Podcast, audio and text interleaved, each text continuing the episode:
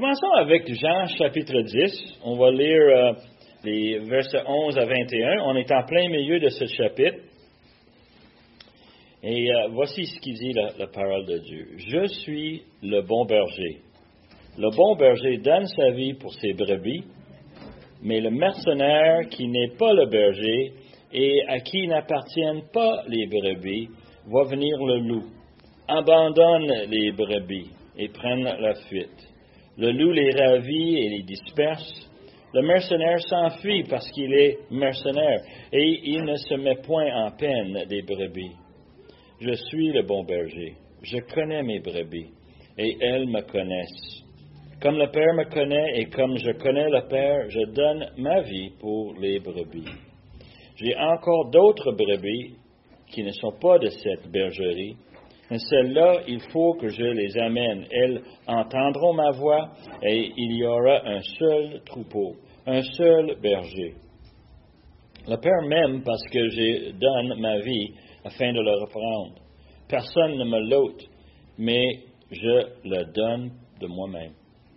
J'ai le pouvoir de la donner et j'ai le pouvoir de la reprendre. Tel est l'ordre que j'ai reçu de mon Père. Il y eut de nouveau, à cause de ces paroles, division parmi les Juifs. Plusieurs d'entre eux disaient, il y a un démon, il est fou, pourquoi l'écoutez-vous D'autres disaient, ce ne sont pas les paroles d'un démoniaque, un démon peut-il ouvrir les yeux des aveugles Prions. Père éternel, on te remercie pour ta parole qui, qui est là pour nous encourager, qui est là pour nous guider. Et Seigneur, on te remercie pour le fait que tu as placé des vérités ici pour nous, il y a tellement longtemps, mais que Seigneur, on puisse apprécier le travail de Jean, qu'on puisse euh, penser à ce que toi tu voulais communiquer à, à ce moment-là, mais aussi pour aujourd'hui. Nous demandons ces choses par le beau nom de Jésus. Amen. Est-ce que vous croyez dans les concours de circonstances? Euh, quand les enfants étaient petits, on avait un livre qu'on lisait qui c'était Because a bug went cachou. C'est un bébé qui va éternuer et à cause de ça, un paquet de choses va arriver.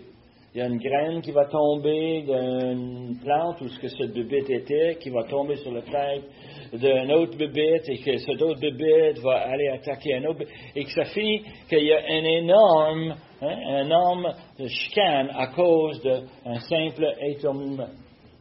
Un concours de circonstances qui arrive, comme une, une, une lignée de dominos qu'on pousse puis qu'un enchaîne avec l'autre. Est-ce que vous croyez dans ces choses-là? Tu veux dire le hasard? Le hasard? Oui. C'est ça que tu veux dire? Oui? Non? OK. Mais si c'était pas hasard, ça a l'air hasard, mais est-ce que c'est possible que c'est pas hasard? Est-ce que c'est que les choses arrivent pour une raison? Hein? Chez nous, euh, on n'est pas maniaque de mettre une toison dehors puis voir si le rosé tombe. Non, on n'est pas. Mais il y a des choses qui arrivent et des fois, moi et Christiane, on se taquine. Puis elle va me dire, c'est un signe. On voit telle affaire qui arrive. Ça nous montre clairement qu'est-ce qui est la prochaine chose à faire. Et ça, arrive souvent, souvent chez nous. Je peux te dire, en étant marié avec la même femme depuis 47 ans, euh, 8 mois, non, 9 mois et 2 jours, 3 jours, je commence à le connaître, puis elle a commencé à me connaître. Puis souvent, on sait exactement ce qu'on pense, mais on réalise très rapidement qu'il y a des événements qui nous ont mis ensemble, des événements qui nous ont formés ensemble, et qu'à un point, on arrive qu'aujourd'hui, on, souvent, on se regarde en disant, pense pas ça. J'ai rien dit, pense pas ça. Je sais ce que tu penses. Ben oui, moi, je sais ce que toi, tu penses. Euh, c'est inévitable. Quelque chose arrive devant nous, puis on sait tout de suite qu'est-ce qu'on pense. Pourquoi? Parce qu'on est tellement habitué. Mais on est habitué à cause des événements. Et on pense que c'est le hasard. Et on ne croit pas au hasard. Pas du tout. On sait que Dieu a placé les événements dans nos vies. Et, j'en parle ici parce que ce passage ici, c'est un parmi plusieurs de ces petits dominos qui tombent. on pense à notre Seigneur Jésus qui, qui est venu sur la terre pour être un exemple, pour être un enseignant, quelqu'un qui va vraiment partager les, bonnes nouvelles, les encouragements. Il va venir, il va guérir, il va tout faire, mais malheureusement, on l'a tué. Malheureusement, c'était, euh, c'est vraiment grave, c'est triste. Et euh, le Seigneur, euh, il a été ressuscité par son Père parce qu'il sentait mal pour le fait que son fils a été mort. Non, c'est pas ça. Pas du tout. C'est un plan que Dieu avait depuis le commencement. Depuis Genèse chapitre 3 où il parle de quelqu'un qui va venir, qui va écraser la tête du serpent, jusqu'au moment où il est arrivé sur la croix, et il a dit quoi? C'est fini. Le plan, là, ça marche. Et Jésus était euh, en train de vivre une vie qui était étape, étape, événement par événement. Et c'est fascinant. Dieu a un plan, il va l'accomplir. Et chapitre 10 de Jean, c'est un, de ces étapes qu'il faut accomplir. Now, nous, on sait que dans le texte ici, ceux qui étaient ici la semaine passée, vous savez qu'on parlait ici d'un parabole, on parle de quoi? Jean 10 parle de brebis, berger, bergerie, hein, voleur, et on va, on va introduire un autre euh, acteur dans l'histoire. Il va parler ici de mercenaire. On va parler un peu. Il y a une différence entre un mercenaire et un voleur.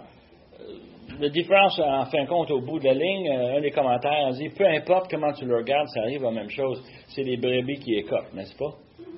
Hein? Le voleur, il va les prendre, il va voler leur laine, il veut le tuer pour la viande. Le mercenaire, ben lui, il va avoir peur, il va s'en aller, et les pauvres brebis vont être euh, attaqués par le loup.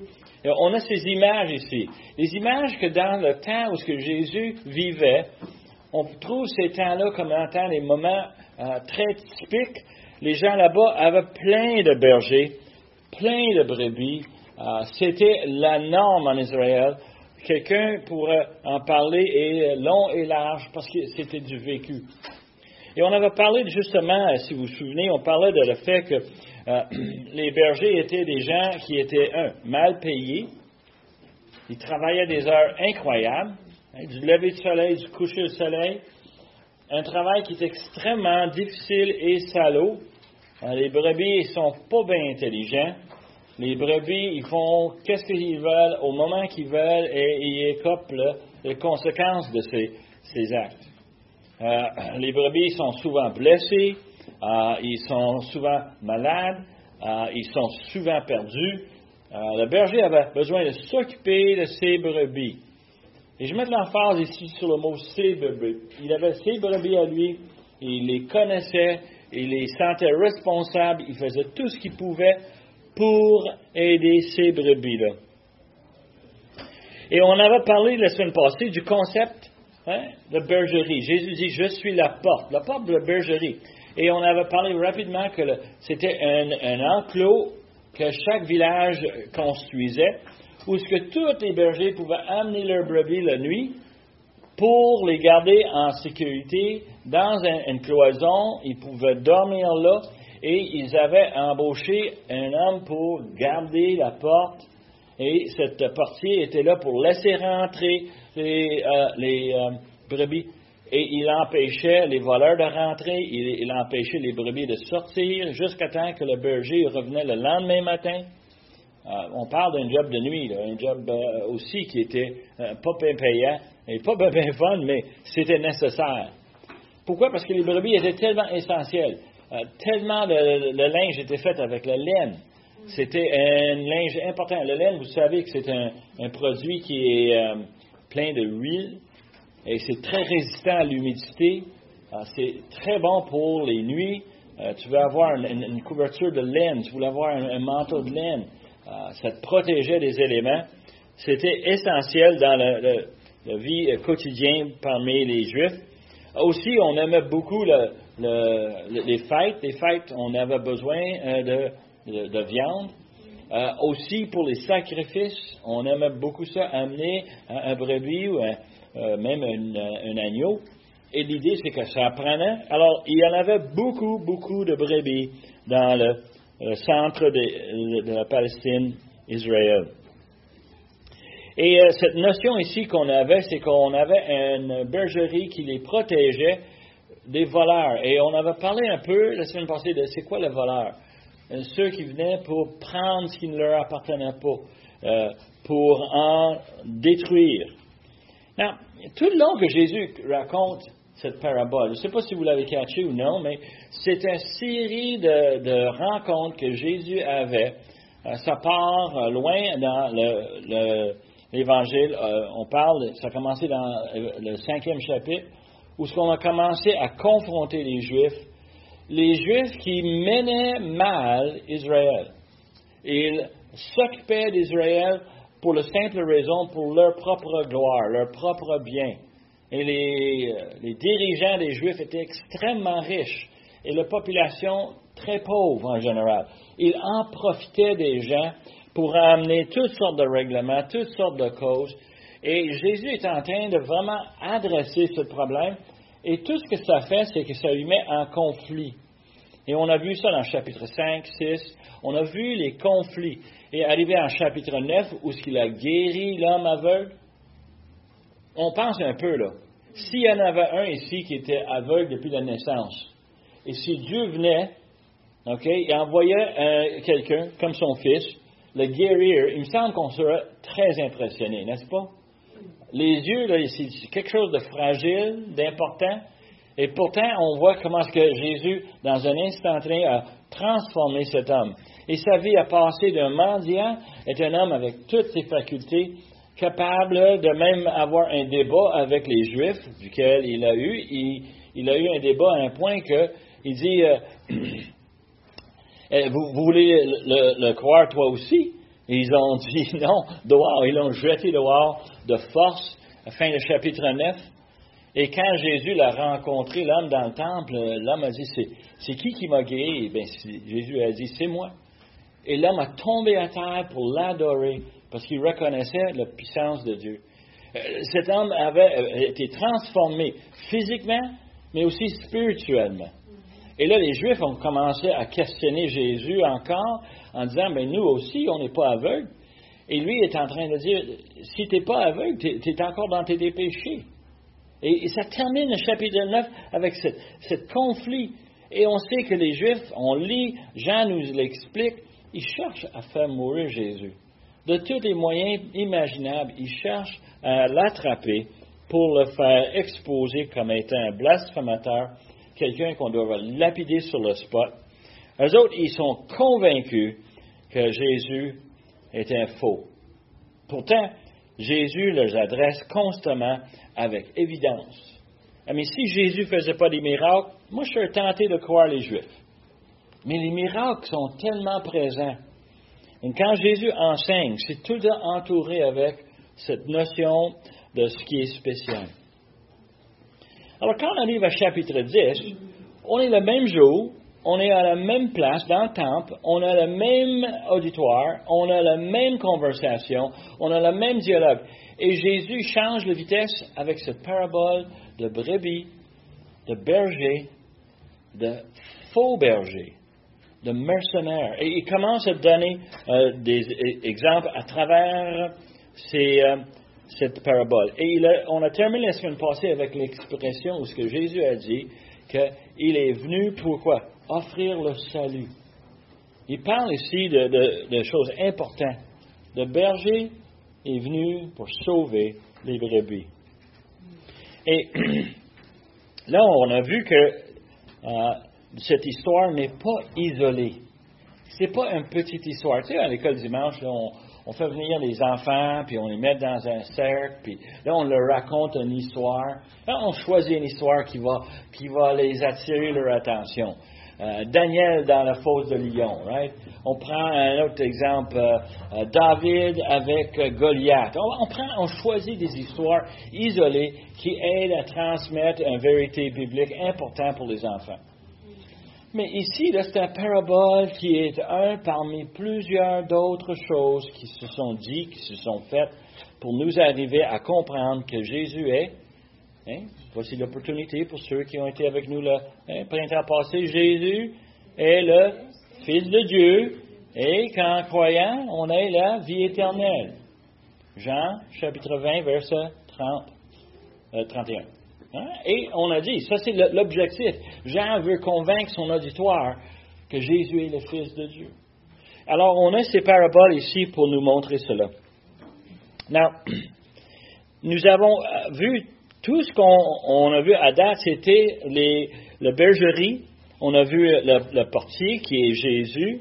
Ah, les bergers appellent leurs brebis. On a parlé de ça. Puis cette semaine, on va regarder ça encore un peu plus. Le berger va simplement dire à ses euh, brebis, viens-t'en.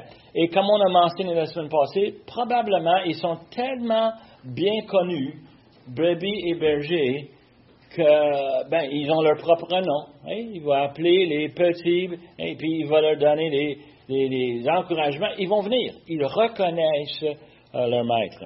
Et, c'est fascinant de le voir. On voit ça avec euh, plusieurs d'autres sortes d'animaux. Euh, les chiens, on les appelle. Notre fille a un chien qui s'appelle Gonzo.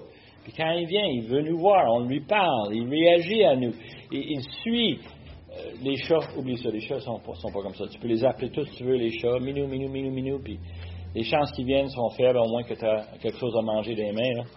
Euh, euh, mais on le voit ici, cette, cette notion d'avoir une relation intime. Et cette semaine, c'est ça qu'on va regarder. Parmi tous les éléments de la parabole, on va regarder cette relation intime entre le berger et ses brebis. OK, so, on arrive à ce point ici. Les bergers sont préoccupés par leur propre brebis. Ah, ils ont une, vie très difficile. On va parler un peu de ça aussi. Et là, on arrive à verset 11 où ce Jésus va expliquer le rôle du berger. Et pour l'expliquer, il va se mettre, lui, dans la place de berger. Et vous savez où ce que je m'en vais avec ça. On en a parlé la semaine passée le berger le plus important dans l'Ancien Testament, c'était pas David. Les Juifs pensaient que David était le, plus grand des bergers. Et ils ont raison, mais la parole de Dieu nous amène à un autre berger encore plus important, c'est Dieu lui-même. Et Jésus va prendre justement ce rôle. Il dit que je suis le bon berger. Le bon berger donne sa vie pour ses brebis. Non, moi j'ai triché. Je sais que vous autres, vous avez triché. On a déjà lu la balance de l'Évangile, n'est-ce pas? on a déjà, on sait où ce que ça s'en va. Et quand Jésus dit quelque chose comme ça, ping, dans la tête, les lumières s'allument, on sait de quoi ce qu'il parle. Il parle du fait que Jésus va donner sa vie pour mes péchés, pour vos péchés. On comprend très très bien ce que Jésus est en train de dire, mais pauvres Juifs, à ce moment-là, ils n'ont pas la fin de l'histoire. Ils ne savent pas. Si les autres vont entendre ça, et ils disent, donne sa vie, de quoi est-ce qu'il parle? Et les Juifs, à ce moment-là, vont penser au rôle d'un berger. Le berger s'occupait du matin au soir des brebis. Qu'est-ce qui arrive quand un animal, une bête sauvage, attaque le troupeau? Hein, je vous donne un exemple. Euh, David. Hein, dans 1 Samuel 17, on a un récit où il est devant Saül et il explique comment est-ce que lui, il a défendu les brebis de son père, parce que lui était le plus jeune. C'est lui qui était envoyé comme berger. Et il, s'est battu avec quoi? Avec un lion hein, et aussi avec un... Hein? Un ours. Un ours. Et, il décrit comment. Et ça, pour les Juifs, ça, c'était la norme. Un berger, sa job, sa responsabilité, c'est défendre les brebis. Puis s'ils se font attaquer, mais c'est à lui à trouver un moyen de se protéger. Un morceau de bois, un roche, n'importe quoi qu'on peut prendre pour essayer de défendre, chasser la bête, ils vont faire. Et il donne sa vie parce que ça se peut-tu que des fois, la bête sauvage, il est tellement affamé qu'il va, quoi, tuer le berger pour être capable d'avoir accès aux brebis? Et, on peut imaginer ce concept. Et les Juifs, je suis sûr que c'est ça qu'ils pensaient. Lorsque Jésus décrivait ça dans le temple, ils ont dit, ouais, pauvre berger. Les historiens nous disent que si un berger perdait un brebis à un bête sauvage pour se défendre, OK? On ne veut pas se faire blâmer, right? Il faut qu'on fasse quelque chose pour se défendre. Il fallait qu'on aille chercher preuve que l'animal a été attaqué. ramener une patte, amener une oreille, amener euh, un, morceau de bête pour dire on a, attaqué, garde ce qui reste de telle brebis. Il fallait qu'il donne des preuves. Et normalement, il fallait qu'il aille en, arracher de bêtes sauvages pour avoir l'évidence nécessaire pour se défendre, pour dire j'ai fait ma job, j'ai tout fait pour le sauver, et puis la, bête sauvage a réussi à, tuer. Et voici tout ce qui reste. Ça me fait penser un peu, je ne sais pas vous autres, moi quand je préparais, je dis Ah ouais, Joseph. Joseph est dans le puits, et ils vont le vendre en esclavage, ils vont développer une histoire pour se défendre devant leur, père, Jacob. Ils vont amener une, mensonge. Et qu'est-ce qu'ils ont pris? Ils ont pris le fameux manteau avec toutes les couleurs et ils l'ont taché avec du sang de chèvre pour dire, regarde, papa. Oh, pauvre Joseph. Pauvre Joseph, il n'est plus. C'est la même poutine. C'est incroyable de voir comment est-ce qu'on on raisonne comme les êtres humains. Hein? Et ici, on a cette notion ici que le berger doit donner sa vie. Et il y a des, récits de bergers qui se sont battus avec des bêtes sauvages. Il y a des récits aussi dans l'histoire euh, des bergers qui se sont battus avec des voleurs. Et c'était pas surprenant d'avoir un berger contre deux ou trois voleurs. Tu sais déjà, si tu es en train de battre avec deux ou trois hommes, les chances de survie sont minimes. Et il y a des exemples où il y en a qui ont été tués par les voleurs parce que les voleurs voulaient désespérément prendre les brebis. Ce qui est fascinant aussi, dans les commentaires, on, lit que les conséquences, le, berger donne sa vie pour le brebis, mais ce n'est pas garanti que les brebis sont sains et saufs, même si hein, le berger a donné sa vie. Parce que dans la vie normale, si on tue le berger, wow, toutes les brebis sont à nous. On peut les voler, on peut les tuer, on peut les manger, on peut prendre leur laine, on peut faire tout ce qu'on veut avec. Et ça finit mal pour les brebis. Le berger qui donne sa vie. Nous, on sait l'opposer. Hein? Jésus, il donne ici euh, une expression qu'on on aime beaucoup. Il dit, je suis le bon berger. Et c'est intéressant. il parle ici de plusieurs différentes sortes de bergers. Il parle de ceux qui sont responsables, il parle de ceux qui ne sont pas responsables, il prend ceux qui sont vraiment malins, et il est en train de dire le mot bon ici. On s'attend qu'ici, logiquement, il parle des bergers qui remplissent bien leur rôle, qui sont vraiment attentifs, n'est-ce pas? Sauf que le mot qu'il prend pour bon ici, c'est kalos. C'est un mot qui dit bon, mais c'est plus que bon. Qu'est-ce qui est plus que bon? Je ne sais pas vous autres, moi je m'assieds et j'aime manger. OK? Puis j'aime ça manger quand c'est bon. Puis un de mes, mes, euh, mes, patrons, je travaille dans une usine de, nourriture, le patron m'avait dit, quand quelque chose est bon à manger, il dit, ça prend trois choses. J'ai trois choses? Il dit oui. Il dit, faut que ça goûte bon. Ah oui, ben oui, il faut que ça goûte bon. Deuxième chose ici, il faut qu'il y ait une texture agréable. Je sais pas vous moi j'aime les chips. Croustillants. Des chips moelleux qui sont là dans le tagère depuis longtemps. Eh, c'est pas bon. Texture, très important. Puis la troisième chose qu'il m'a dit, il faut que ça paraît attrayant.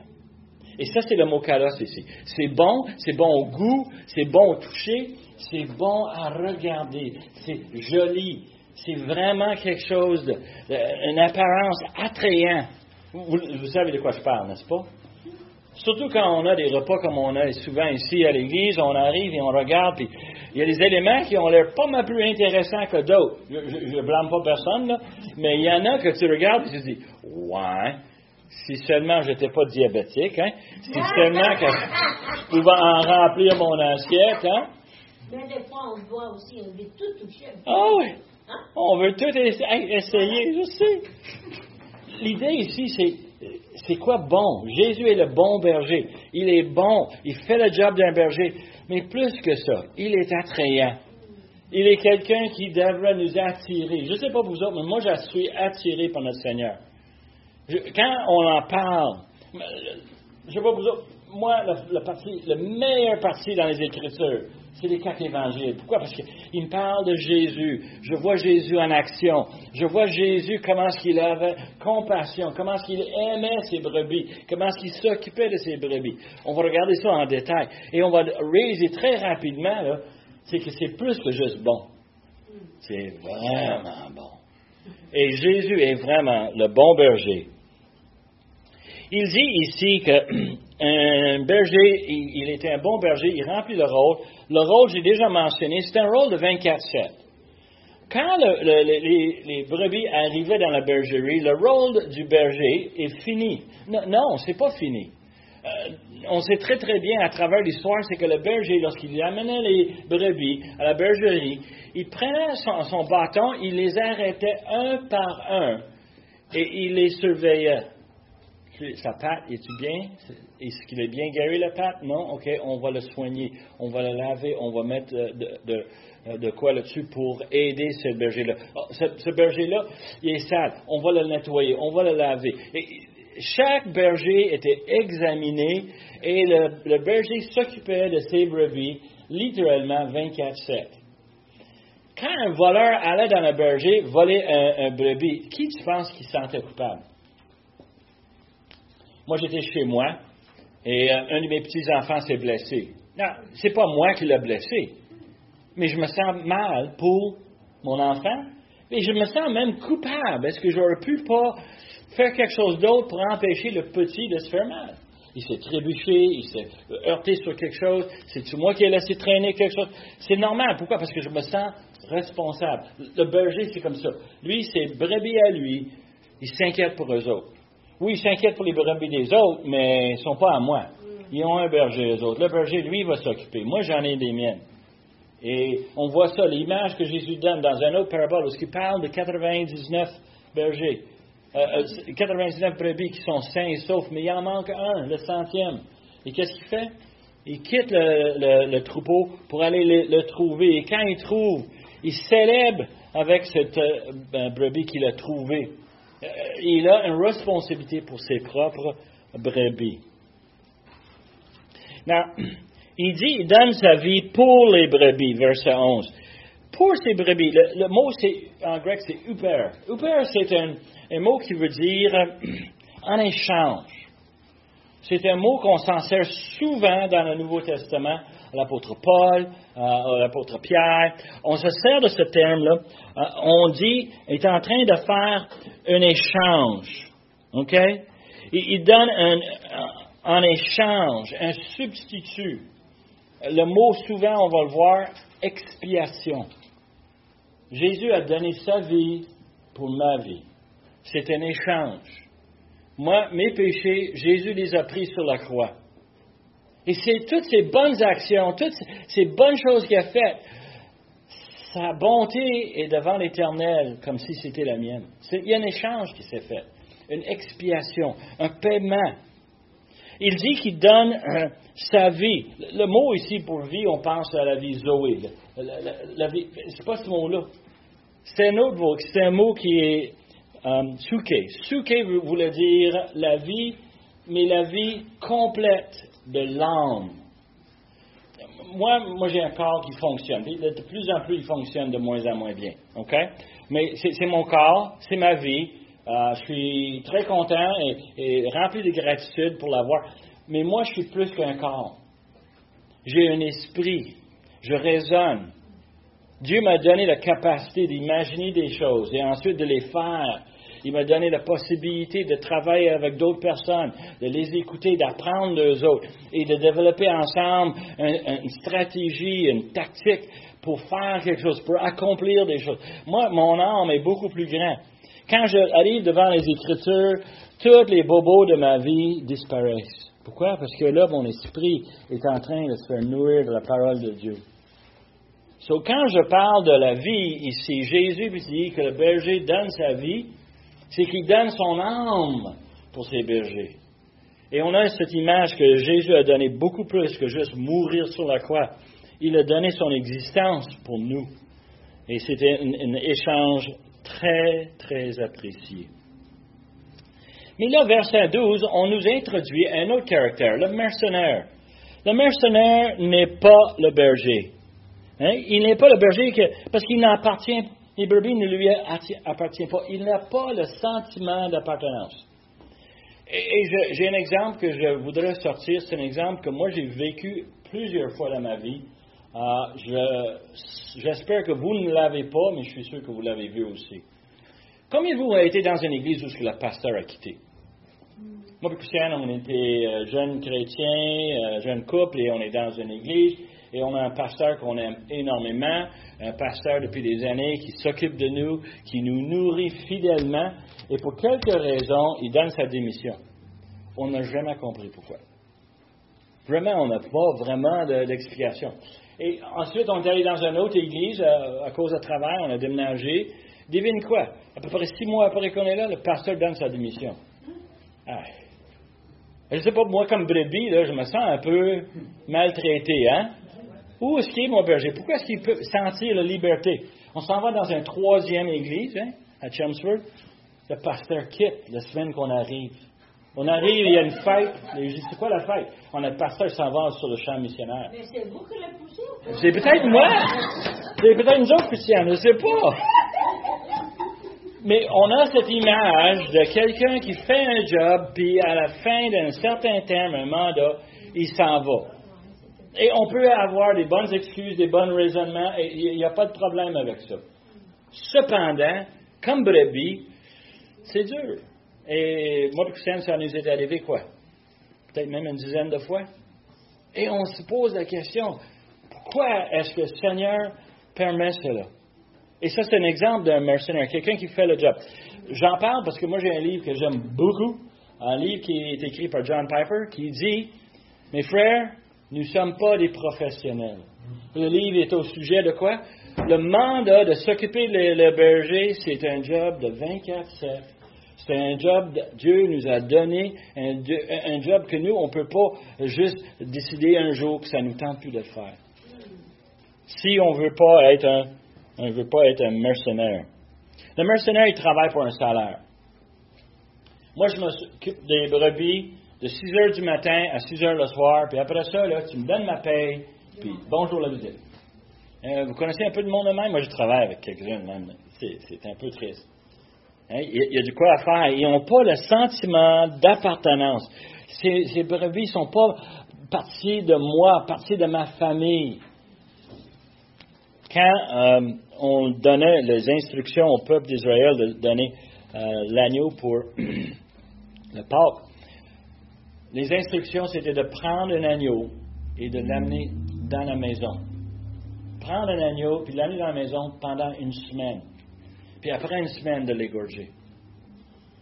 Peux-tu voir qu'est-ce que ça faisait? Pauvre enfant, on a un petit mouton à la maison, il est tout propre, on le lave, Hein, il est tout le temps autour de nous, puis là, on va l'égorger. Pourquoi? Pour payer nos péchés. L'image de l'agneau précieux, membre de la famille. On a cette image ici quand on regarde notre Seigneur, qui a vécu avec euh, ses disciples pendant euh, pendant trois ans. Et euh, après trois ans, il donne sa vie. Tu peux-tu voir comment est-ce était blessé, eux autres, perdre Jésus? C'était plus qu'un professeur, c'était plus qu'un rabbi, c'était membre de leur famille. On le voit. Verset 14, il dit, Je suis le bon berger, je connais mes brebis, elles me connaissent. Comme le Père me connaît et comme je connais le Père, je donne ma vie pour les brebis.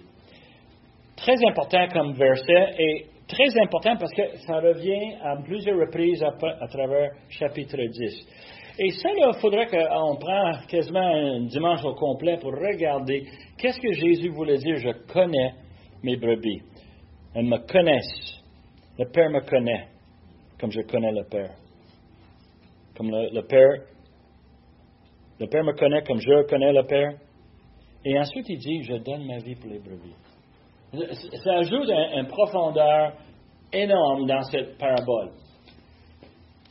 Si on retourne à Genèse chapitre 4, on lit que Adam a connu sa femme, Ève, et elle a eu un enfant, Cain. Le terme connaît, c'est un terme hébreu qui voulait dire je connais. Connais dans un sens, euh, moi, je connais bien les choses, je ne sais pas vous autres, mais on regarde l'Internet, on s'informe, on a toutes sortes de connaissances, mais ce n'est pas ce sorte de connaissances. Euh, Adam et Ève ont été créés à chapitre 2.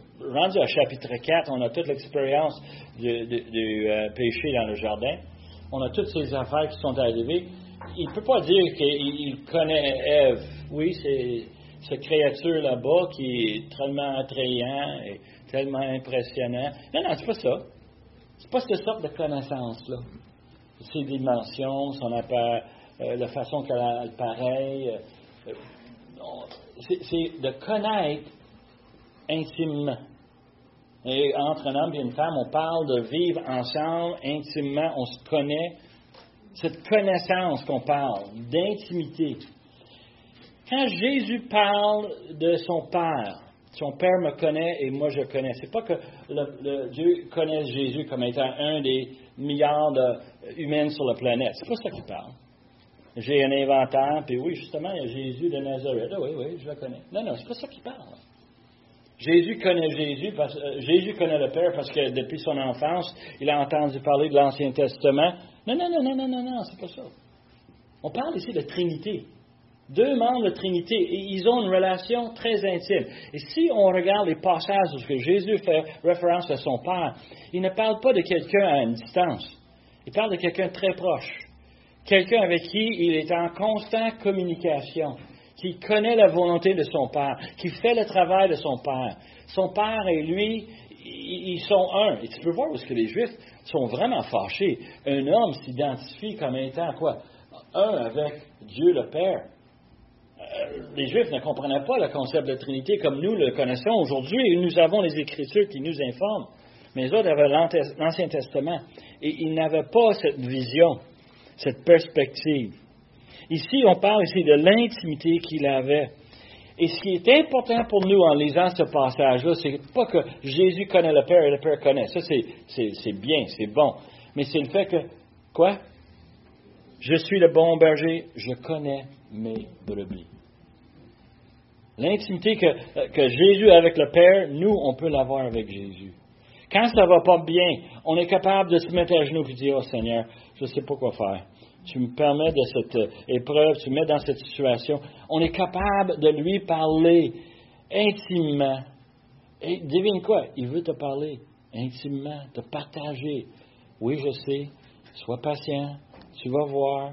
Tout va tourner pour le bien. Jésus est là pour ses brebis et moi, je suis tellement content d'être un de ces brebis. Non, j'en parle parce que le prochain passage qu'on arrive, on a quoi? J'ai encore d'autres brebis qui ne sont pas de cette bergerie. Il faut que je les amène. Yes! Je sais pas vous autres, moi je suis content. Pourquoi? Parce que je regarde chacun de vos visages. je, regarde chacun de vos area plans, les pays d'où vous êtes venus, euh, les vies que vous avez vécues. Vous n'êtes pas des bons petits juifs, vous autres. Il y a très peu de bons petits juifs parmi nous, malheureusement, ça nous en prendrait. Mais on a toutes sortes de personnes ici, de toutes sortes de places. Et devine quoi? Vous êtes des brebis de d'autres bergeries. Vous êtes ceux qui, ici, ici, j'ai d'autres brebis. Ils ne sont pas de cette bergerie. On en avait parlé la, semaine passée. La bergerie, c'est Israël. Mais il y en a d'autres. Et il va les chercher. Il dit ici quoi? il faut que je les amène. Ils entendront ma voix et il y aura un seul troupeau. Un seul berger. Alors, je trouve ça capotant. Ça, c'était le mandat en passant d'Israël. Quand on lit l'Ancien Testament, Israël était appelé d'aller être le témoin à tout le monde. Les autres, ils ont dit, non, non, nous, on est le peuple choisi, le peuple spécial, laisse faire les autres, qui crèvent, les autres. C'est incroyable de penser comme ça. Quand on a tellement de bonnes nouvelles, on a le Dieu, le, Créateur, qui nous aime, qui nous donne euh, sa révélation, qui s'exprime avec nous, et nous, on peut célébrer ça, pas seul, mais avec un troupeau global. Et quand on a des missionnaires qui vont ailleurs, moi je ne sais pas vous autres, moi, ça m'excite. Parce qu'il y en a d'autres brebis, d'autres brebis à chercher, d'autres langues, d'autres, euh, d'autres arrière-plans. Il parle ici d'aller chercher un seul troupeau. On parle ici de l'Église universel. Moi, j'aimais beaucoup un de mes amis, il est décédé actuellement, mais pendant longtemps, il me disait, il dit, je suis un vrai juif. Puis je dis quoi? Ben, dit, je suis un juif complète. Je suis né juif, avec tout l'héritage juif, mais je connais le Seigneur. Et là, il dit, je m'en vais être avec le Seigneur. Et, moi, je le voyais en disant, on connaît très bien notre, ami Stan. Et, tu ne peux pas rien faire sauf être quoi? Célébrer avec lui, parce qu'on va être ensemble. Un jour, je vais le rejoindre. Et je sais, c'est parce qu'on on fait partie d'un seul, un seul bergerie, un seul troupeau. On va parler ici de, Jésus qui est le seul berger. Il n'y a pas d'autre moyen. Il n'y a pas d'autre façon d'approcher euh, Dieu. C'est à travers le Fils. Et il parle ici, Jésus parle comme s'il a une obligation. Et ça, c'est un élément que je veux introduire. On va le voir dans la semaine prochaine quand on va le prochain passage. Mais Jésus ici parle d'obligation. C'est quoi l'obligation? Il, dit ici, j'ai encore d'autres brebis, OK? Il faut que je les amène. Hein? Euh, il y a un seul troupeau, un seul berger. Il s'identifie comme étant le seul, le bon berger, et il est obligé, pourquoi? Par obéissance à son Père. Et ça, c'est important à comprendre. Il parle ici d'être obligé parce qu'il est un fils obéissant. Moi, j'aime ça, les fils obéissants. Euh, mes enfants ont souvent demandé, papa, qu'est-ce que tu veux pour ta fête? Puis ils pensaient qu'ils pouvaient aller m'acheter un cadeau ou quelque chose. Et moi, je disais, ah, pour ma fête, pour ma fête, je veux avoir. Des enfants obéissants. Merci, Nick. Hein? Moi, j'aime ça, les enfants obéissants. Quel plaisir d'être avec des enfants obéissants. C'est donc fun. Et c'est Jésus qui nous montre exactement c'est quoi un enfant obéissant. Il faut que j'aille chercher les autres brebis. Et ça, c'est important pour nous aujourd'hui, de comprendre le concept d'intimité, d'affection, puis d'obéissance. Je donne un exemple flagrant. Moi, j'aime ma femme. C'est malgré moi, je ne sais pas pourquoi, mais j'aime ma femme. Quand elle me demande quelque chose, la bonne réponse, c'est quoi? Oui, chérie. Hein? Peux-tu aller me chercher? Oui, chérie. Hein? Tout de suite. Oh, là, tout de suite, des fois, on a misère. On est même plein d'autres choses, mais on comprend ça. Des fois, elle va me demander Qu'est-ce que tu veux? Qu'est-ce que tu veux? Elle veut me faire plaisir. Elle veut, euh, veut m'obéir. Euh, Dan, je veux faire ce que tu veux. Qu'est-ce que tu veux? Ça, c'est un élément essentiel dans la vie d'un troupeau avec son berger.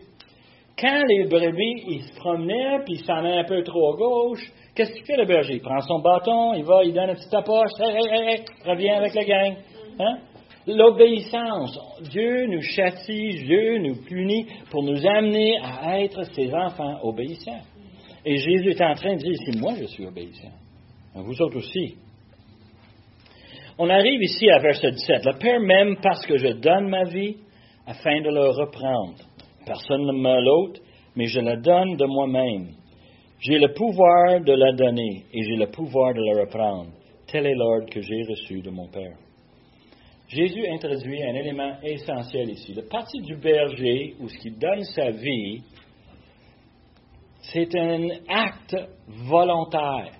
Quand on parlait d'obéissance dans le verset précédent, ça mène à comprendre que Jésus donne sa vie. Personne, hein, personne lui ôte sa vie. Ce n'est pas quelque chose que les Juifs qui ont des plans pour le tuer vont avoir un succès on le voit très très bien, parce que quand Jésus donne sa vie, il donne sa vie volontairement. Et on sait très bien qu'il est assez puissant, assez capable. Il a des anges qui sont à, son appel. Il aurait pu arrêter euh, son arrestation. Euh, quand c'est arrivé dans le jardin de Gethsemane, il aurait pu lui défendre. Il ne se défend pas. Il cède sa vie parce qu'il sait pourquoi il sait où est-ce que ça va. Il dit, je la donne, j'ai le pouvoir de la donner et j'ai le pouvoir de la reprendre. Et ça, pour moi, là, ça, c'est une expression spéciale. Et là, je peux comprendre la réaction des Juifs. Comment ça, il va reprendre sa vie? Il peut donner sa vie. Le suicide, n'importe qui peut le faire. Péché le pire pour un Juif, c'était le suicide. Et les autres, ils disent, écoute, le monde le fait, on n'aime pas ça. Mais de reprendre sa vie, Et moi, je, je- je lis ça, puis tout de suite, tu sais où est-ce que je m'en vais. Hein? Moi, je pense, le dimanche matin, après le Pâques, Jésus a pris sa vie. Il l'a repris. Et il a le pouvoir de le prendre. Et ensuite, il dit quoi? Tel est l'ordre que j'ai reçu de mon Père. Obéissance. Oui, dans le jardin, il a dit, Seigneur, si c'est possible, ôte cette épreuve de moi. Right? Il, a, demandé, mais, mais, vas-y, ta volonté soit faite. Yeah. Est-ce que vous êtes d'accord? On lit ça, puis on commence à comprendre que Jésus, ici, il parle de réalité. Un plan qui va s'exécuter sans fin, euh, euh, sans faute. Alors, Jésus donne sa vie volontairement. C'est une obéissance. Et même dans la Trinité, il y a de l'ordre, il y a de l'obéissance, il a un plan, et même dans la vie des brebis. So, verset 19, on termine avec ça. Il y a eu de nouveau, à cause de ces paroles, la division parmi les Juifs. Now, moi j'ai l'impression que chaque fois qu'on parle du Seigneur, il y a une division. Oui? Chaque fois. Je ne sais pas autres, au, au travail, si je parle du Seigneur, les gens sont divisés. C'est un bon monsieur. Ah, c'est toute une histoire pondue par des hommes. Ah, je les entends parler, puis il n'y a aucun intérêt à aller chercher l'évidence. Tout ce qu'on fait, c'est qu'on a déjà nos opinions, puis la tienne, c'est pas la mienne. Et on parle ici de- de- des Juifs. Les Juifs, vous vous souvenez, le mot les Juifs, quand on le voit dans Jean, ça voulait parler de qui? La population en général? Non. On parle de qui?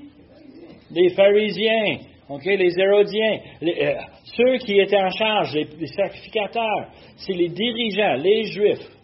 C'est ceux qui sont en charge. Et je dis ça parce que on parle ici, ici de le fait que ah ben il doit avoir un démon parce qu'il parle de choses ridicules. Il est fou. Pourquoi est-ce qu'on l'écoute? Ben, Parce qu'on veut le tuer. C'est pour ça qu'on l'écoute. On cherche une façon de le tuer. Mais il ne dit pas ça. D'autres disaient, ce ne sont pas ces paroles d'un démoniaque, un. Un démon peut-il ouvrir les yeux des aveugles? Pourquoi il dit ça? Je vais te dire pourquoi. Parce que chapitre 9, ça venait de passer il y a peut-être 15-20 minutes. Et là, on a l'aveugle co- encore ici. Et l'aveugle est là, et on voit l'aveugle, et puis on dit, écoutez minute, minute. Jésus parle, mais il fait des miracles. Non, non, non. Il fait des choses, il doit être euh, capable, il doit nous parler de choses réelles, de vécu. Il parle de quelque chose qu'on devrait prendre au sérieux. Et pourtant, la division est là. Ce qui est fascinant avec les paraboles, et je l'ai mentionné la semaine passée, les paraboles étaient là pour confondre ceux qui ne croient pas. Et pour ceux qui croient, c'est pour nous éclairer.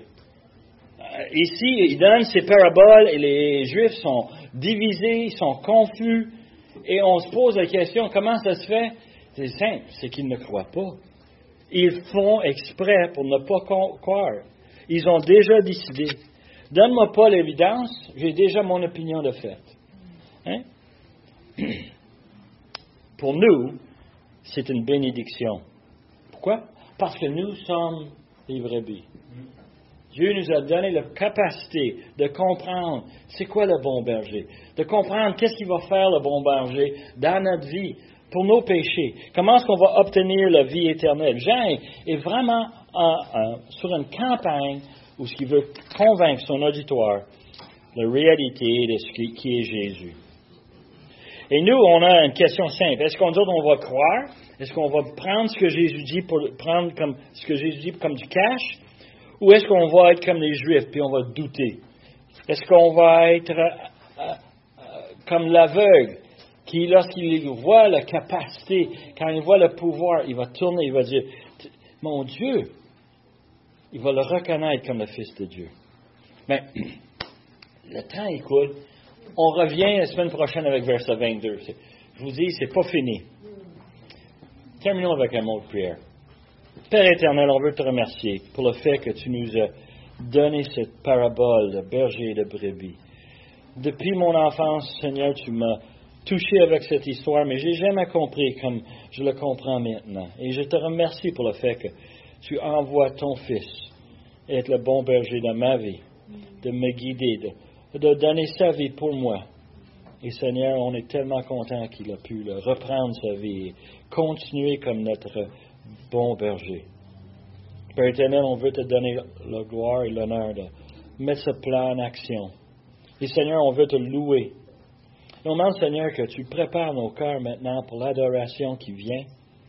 Et on demande ces choses par le nom de Jésus. Amen.